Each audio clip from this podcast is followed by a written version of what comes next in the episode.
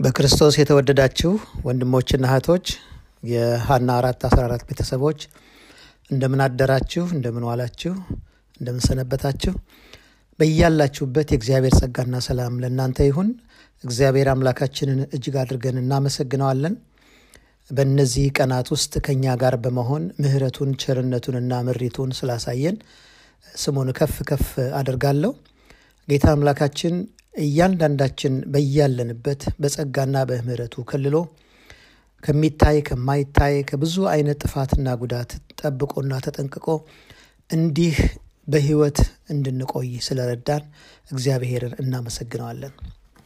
ደግሞም በምድር ላይ በሕይወት የመኖራችንን ዓላማ በየቀኑ እንድናስተውል እየረዳን እየደገፈን እያስተማረን ስላለ ደግሞ ክብር ለእርሱ እናቀርባለን። ወንድሞቼና እህቶቼ በዚህ ሰሞን ከኔ ጋር አብረን ስናጠና ነበረ ምዕራፍ አርባ አምስትን በፍቅርና በጽናት ወይም በቁርጠኝነት በሚል ርዕስ ስር ያለውን ሀሳብ በእያንዳንዱ ቀን እግዚአብሔር በሰጠን ጸጋ እያጠናን እየተማርን ነበረ። ዛሬ እንግዲህ ይህ የመጨረሻው ክፍል ተያያዥ ክፍል ይሆናል ማለት ነው። ይህንን ክፍል እንደጨረስን ከአሁን ሰዓት ጀምሮ ባሉት ጊዜያት ደግሞ ትናንትና እንዳልኩት አንዳንድ ሀሳቦችን በመለዋወጥ ጥያቄን በማንሳት በመወያየት እናሳልፋለን። ስለዚህ ለነበረን ጊዜ እግዚአብሔር የተመሰገነ ይሁን። በዚህ የጥናት ወቅት በጸሎታችሁ የደገፋችሁኝ፣ በሀሳብ በምክር የረዳችሁኝ ወንድሞች እናቶች እግዚአብሔር ይባርካችሁ። አሁንም ደግሞ አብዝተን በመንፈስ ቅዱስ እርዳታ የበለጠ እንድናስተውልና እንድንረዳ ትምህርቱንም ደግሞ እንደ እግዚአብሔር ሀሳብ ተቀብለን በልጆቻችን ሕይወት ላይ መተርጎም በራሳችንም ላይ ሕይወት ማዋል እንድንችል እርሱ ይርዳን እና በትናንትናው ዕለት በተለየ ሁኔታ ስለ አንድ አስቸጋሪ ልጅ ቤተሰብ የተላከ ደብዳቤ ያገኘውን ምላሽ ተመልክተን ነበረ። ከዛ ነው እንግዲህ ዛሬ የምንቀጥለው ፍቅርንና መተማመንን እንዴት ማትረፍ እንደሚቻል ተመልክተናል። አንዳንድ ጊዜ በልጆቻችንና በመምህራንም በተማሪዎቻቸው ላይ ተገቢውን ግንኙነት ማድረግ ሲያቅታቸው ግብታዊ የሆነ ውሳኔና ቁጣ እንደሚያደርጉ፣ ትዕዛዛቸውም ደግሞ ከበድ እንደሚል ተመልክተናል። ይህ ግን ለልጆች መልካም አይደለም። ፍቅርንና አቅርቦትን ማሳየት በጣም አስፈላጊ እንደሆነ ተመልክተናል እና ክርስቶስን መምሰል የየዕለት ምኞታችንና ጸሎታችን መሆን እንዳለበት ነው የተረዳ ነው። ትናንትና እርሱ ከችግረኞች፣ ከድሆች፣ አቅም ከሌላቸው ጋር ራሱን አመሳስሎ ከህፃናት ጋር እንደውም ህፃናት የደስታው ምንጮች እንደሆኑ ነበር የተመለከት ነው እና ዛሬም ደግሞ ከኔና ከእናንተ የሚጠበቀው ይሄ ነው። የልጆችን ሀዘኔታ፣ መከራቸውን፣ ችግራቸውን፣ ጨዋታቸውንም ሳይቀር አብረን በመጋራት መልካም ምሳሌ እንድንሆናቸው ከእነርሱ እንዳንዱ በመሆን እኛ ወዳለንበት ደረጃ እስክንደርሱ ድረስ እነርሱ ወዳሉበት ደረጃ ዝቅ ማለት እንደሚገባን ተመልክተናል። እና ለዛም ለአስቸጋሪ ለተባለው ብላቴናም ደግሞ ፍቅራችሁን አትንፈጉት፣ ፍቅራችሁን አትውሰዱበት፣ ከመቼውም የበለጠ ወላጅና አባትና እናት የሚያስፈልጉት አሁን ነው የሚል ሀሳብ ተመልክተናል። እና እና ከዛ የቀጠለ ሀሳብ ከተመለከትን በኋላ ወደሚቀጥለው ክፍል እንሄዳለን ማለት ነው። ስለዚህ የዛሬውን ማለዳ ጥናት ስንጀምር ከማቴዎስ ወንጌል ምዕራፍ 25 ቁጥር 23 ላይ አንድ ቃል አንብቤ በጸሎት እንቀጥላለን። ማቴዎስ ወንጌል ምዕራፍ 25 ቁጥር 23 ጌታውም መልካም አንተ በጎ ታማኝ ባሪያ በጥቂቱ ታምናሃል፣ በብዙ ሾመሃለሁ፣ ወደ ጌታህ ደስታ ግባ አለው። እንጸልያለን። የዘላለም አምላክ እግዚአብሔር በዚህ ሰዓት እናመሰግንሃለን። አንተ መልካም አባት ስለሆንክ ለልጆች ያዘጋጀኸው ክብር እኛ ከምናስበውና ከምናልመው፣ ከምናየው፣ ከምንሰማው ሁሉ በላይ ነው። እግዚአብሔር ሆይ በዚህ ምድር ላይ በሕይወት እንድንኖር ኖረንም ደግሞ የሥራ ተካፋዮች እንድንሆን እድለኞች አድርገህ ስለ ሾምከን እናመሰግንሃለን። እግዚአብሔር አምላክ ሆይ በልጆቻችን በሆዳችን ፍሬዎች እኛ ደስ እንድንሰኝ አንተ ደግሞ በእኛ ደስ እንድትሰኝ በዚህ ሁሉ ስለባረከን እናመሰግንሃለን። እግዚአብሔር ሆይ የሰጠህን ልጆች አንተ እኛን የሾምክባቸው የሾምክበት ትልቅ አደራዎች ናቸው። በዚህ በሰጠህን ስልጣን፣ በዚህ በሰጠህን ሹመት፣ በዚህ በሰጠህን በረከት ላይ ደግሞ ሐሳብህንና ፈቃድህን አድርገን ደስ የሚያሰኝህንም ደግሞ በልጆቻችን ሕይወት ፈጽመን እነርሱም ደግሞ ላንተ ክብር የሚበቁ እንዲሆኑ እንድናደርጋቸው እንድትረዳን እንለምንሃለን። ጌታ ሆይ ባለፉት ቀናት ከእኛ ጋር ስለነበርክ በስራችን ስላገዝከን በመውጣት በመግባታችን ስለጠበቅከን ስለተጠነቀክልን እናመሰግንሃለን። ጌታ ሆይ ትጋትን ስጠን።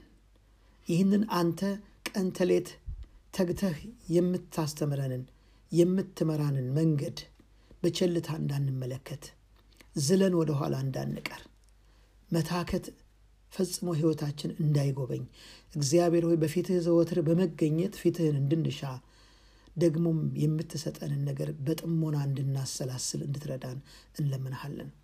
እንግዲህ ይህንን ጥናት ከጀመርንበት ጊዜ አንስቶ አንተ ከኛ ጋር ነበርክ። ስንደክም እያገዝከን፣ ስንወድቅ እያነሳህን፣ የማይመቹ ሁኔታዎችን ሁሉ እግዚአብሔር ሆይ አንተ እያመቻቸህ በዚህ ሁኔታ እንድንገኝ ረድተህናል። ተባረክ። አሁንም ደግሞ ከኛ ጋር ሁን። ጊዜያችንንና እኛን ራሳችንን ሕይወታችንን ልጆቻችንንም ተረከብ። በሁሉም ባርከን በጌታ በኢየሱስ ስም አሜን። እና በልጆቻችን መካከል ትናንትና በጠቀስነው ከጠቀስነው ጋር አብሮ የሚሄድ ትምህርት ነው። የመጀመሪያው ክፍል ተስፋ መቁረጥንና ተስፋ ስለ መቁረጥና ስለ ድካም በልጆቻችን መካከል ማውራት አይገባንም። ስለ ጀግንነት፣ ስለ ድፍረት፣ ስለ ቆራጥነት፣ ነገሮችን ተቋቁሞ ማለፍ ስለመቻል ነው መናገር ያለብን በልጆቻችን ፊት። ያ ደካማ ልጅ የሚፈልገው ቃል ይህንን ነው። ከላይ ብርታትን እንዲያገኝና እግሮቹን በጽኑ አለት በክርስቶስ ኢየሱስ ላይ ለመትከል እንዲችል አስተማማኝ ድጋፍ፣ እውነተኛ ብርታት በኢየሱስ ያገኝ ዘንድ እንደ አባትና እንደ እናትነታቸው ሊረዱት እንደሚገባ እንደሚሹም ደግሞ ማስረዳት ራሱን መግዛት ራሱን መቆጣጠር እንደሚችል ንገሩት የሚል ሀሳብ ሰፍሮ እናገኛለን። እና በስህተትና በድካም ለሚገኙ ልጆች ይህንን አይነት አበረታች የሆነ ጉልበት የሚሆን ምክርና አብሮነት ሊሰጣቸው ይገባል። በተለይ ደግሞ ስህተቱ እጅግ አሳዛኝ ነገር ከሆነና የሚደጋገም ከሆነ ይህንን ስህተት በልጁ ላይ ደጋግሞ ደግሞ ደጋግሞ በማጨናነቅ የልጁን አእምሮ መወጠር አያስፈልግም። እንዲያውም ይህ ልጃችሁን ሊፈውሰው አይችልም። ነፍስን ከሞት ለማዳን የበዛ ኃጢአትን ደግሞ ደጋግሞ ከመስራት ለመጠበቅ ትክክለኛ የሆነ ተከታታይ እርምጃ ያስፈልጋል። ድንገት ጥፋቱ ሲከሰት ብድግ ብሎ ያንን ጥፋት ለማረምና ለማረቅ መሞከር የሚሰብር ይሆናል። በተለይ ደግሞ ተደጋጋሚ ተደጋጋሚ ከሆነ ልክ እንደሚባለው አንድ እንጨት የደረቅ እንጨትን ለማረቅ እንደማይቻለው እንደሚሰበር በእርጥብነቱ ገና በልጅነቱ ተከታታይ የሆነ ወጥነት ያለው መንፈሳዊ ስልጠና በምክርና በፍቅር የሚካሄድ የለዘበ የሕይወት አስተምህሮ ያስፈልገዋል ማለት ነው። እና እግዚአብሔር እኛም ደግሞ በልጆቻችን ሕይወት ውስጥ ከምናያቸው አንዳንድ ስህተቶች ልጆቻችን በግትርነት ወይም ደግሞ በተለያየ አጉል ልማድ ሕይወታቸው ወደ ክፋት እያመዘነ የሚደጋገም አይነት ከሆነ አብዝተን አብዝተን በመጸለይ እንጂ ነገሩን ደግመን ደጋግመን በእነርሱ ላይ በማጫን እንዳናጨናንቃቸው ጥንቃቄ ልናደርግ ይገባል ማለት ነው። ችኩል ባህሪን ለማሸነፍ መለኮታዊ እርዳታን እሹ ይላል። ችኩል ባህሪን ለማሸነፍ መለኮታዊ እርዳታ ያስፈልገናል።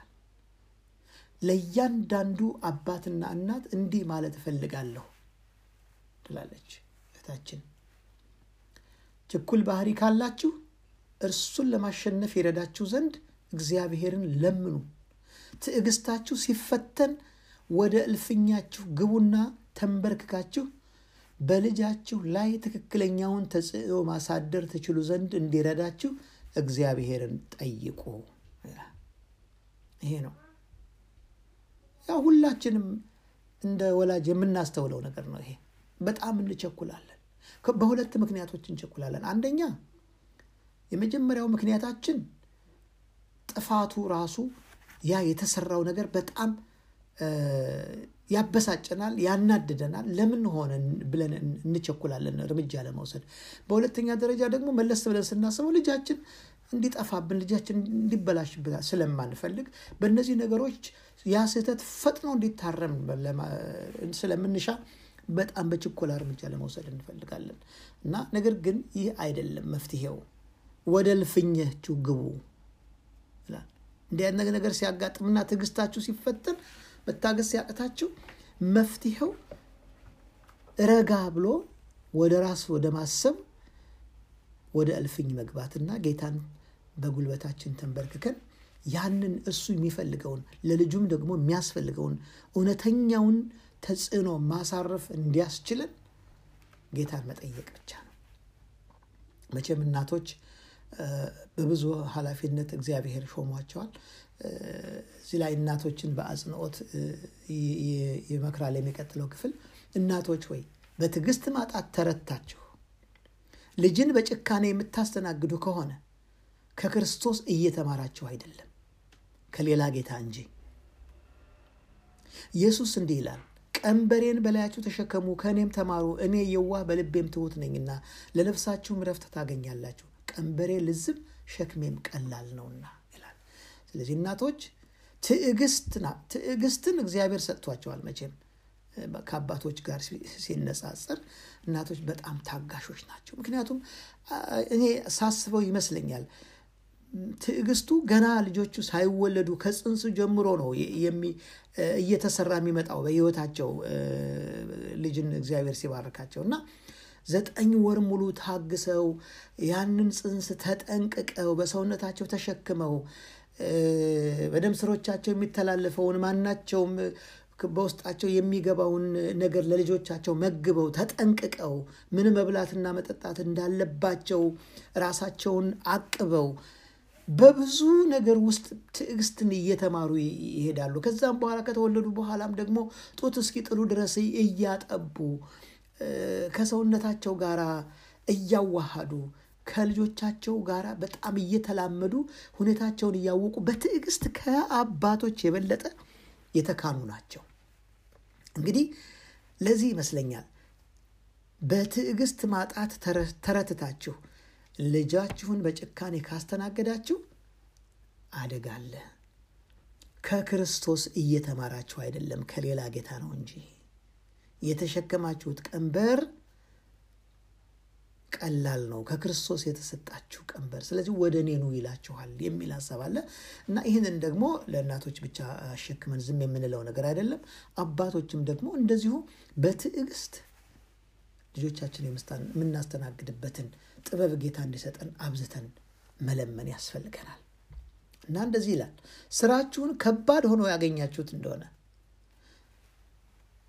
እናቶችን በችግሮቻችሁና በፈተናዎቻችሁ ያማረራችሁ እንደሆነ ፈተናዎችን ለመቋቋም አቅም የለኝም ያላችሁ እንደሆነ የክርስትና ሕይወትም አቀበት የሆነ እንደሆነ ይሄ የሌላ ጌታ ቀንበር እንጂ የክርስቶስ ቀንበር እንዳልተሸከማችሁ በእርግጠኝነት እወቁ ይላል።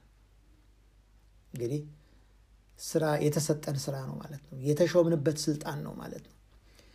በተሰጠን ስራ ላይ ብናማርር ራሳችንን ብናስጨንቅ ከዛ ኃላፊነት ምንም እልፍ ማለት አንችልም። የግድ መወጣት አለብን። እንደሌላው እንደማናቸውም እንደተሰማራንበት ስራ ማለት ነው። በምሬት መስራት ጥቅም የለውም። ስራውም እንደሚገባ አይሰራም፣ ለእኛም ጤንነት አይሆንም እና ስራችን ከባድ ነው ብለን የተሰጠን ኃላፊነት ከባድ ነው ብለን መማረር ሳይሆን ችግሮችና ፈተናዎችን ለመቋቋም የምንችልበትን ኃይልና ጸጋ ከእግዚአብሔር እንድንቀበል ተግተን መስራት ነው የሚገባን። ይሄ ከሆነ እንግዲህ እንደዚህ በዚህ በምሬት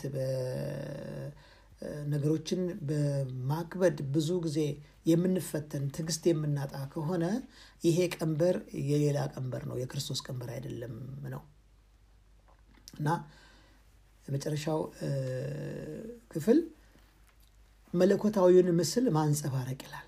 ዛሬ ቤተ ክርስቲያን የምትሻው እንዲህ አይነት ሰዎችን ነው።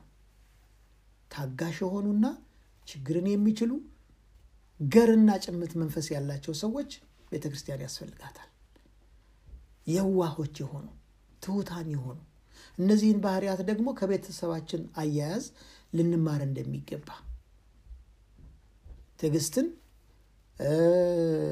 ችግሮችን የመቋቋም ኃይልና አቅም ከልጆቻችን ከቤተሰቦቻችን አስተዳደርና አመራር በየዕለቱ መማር እንደሚገባ ስለዚህ ወላጆች ለዛሬው ለልጆቻቸው ለዛሬው ምቾት ከማሰብ ይልቅ አብልጠው ለዘላለማዊ ጥቅማቸው አተኩረው እንዲመለከቱና እንዲያስቡ ልጆቻቸውን እንደ አንድ እንደ ታዳጊ የጌታ ቤተሰብ አባላት ይቁጠሯቸው።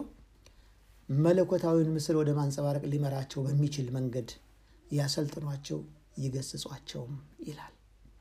እንግዲህ ወገኖቼ ትምህርቱን ወደ ማጠቃለል ስንመጣ እግዚአብሔር አምላክ በዚህ ጥናት የሚያስተምረን ምንድን ነው?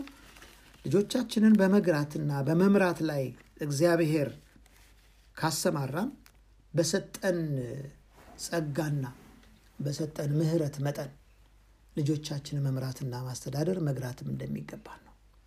እውነት የሆነውን ነገር፣ ቅን የሆነውን ነገር፣ ፍትሕ ያለበትን ነገር በቀጥታና በግልጽነት ደግሞም በፍቅር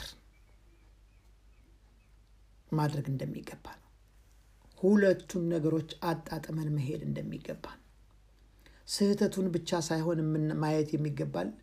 የስህተቱን ምንጭና ምክንያት በመመልከት ያንን ስህተት ደግሞ ከስሩ ልንነቅል በምንችልበት ሁኔታ በጥንቃቄና በጥበብ በእግዚአብሔር ምሬት ማድረግ እንደሚገባን ይህንን ትምህርት እግዚአብሔር ሲሰጠን ዓላማው ይሄ ነው እና ስለነበረን መልካም ጊዜ እግዚአብሔርን እናመሰግናለን። ሁላችሁም እግዚአብሔር ባርካችሁ፣ ልጆቻችንን እግዚአብሔር ይባርክ። ይህንን ጸጋና አቅም በየቀኑ እንድንቀበል ተግተን እንድንጸልይ እግዚአብሔር በእውነት በመንፈሱ ይርዳን። ተባረኩ። እንግዲህ ቀደም ብዬ እንዳልኩት ከዚህ ቀን በኋላ የሚኖረን ጊዜ የመወያያ ጊዜ፣ ሀሳብ የመለዋወጫ ጊዜ ይሆናል ማለት ነው። እግዚአብሔር ይባርካችሁ። ሰላም ዋሉ።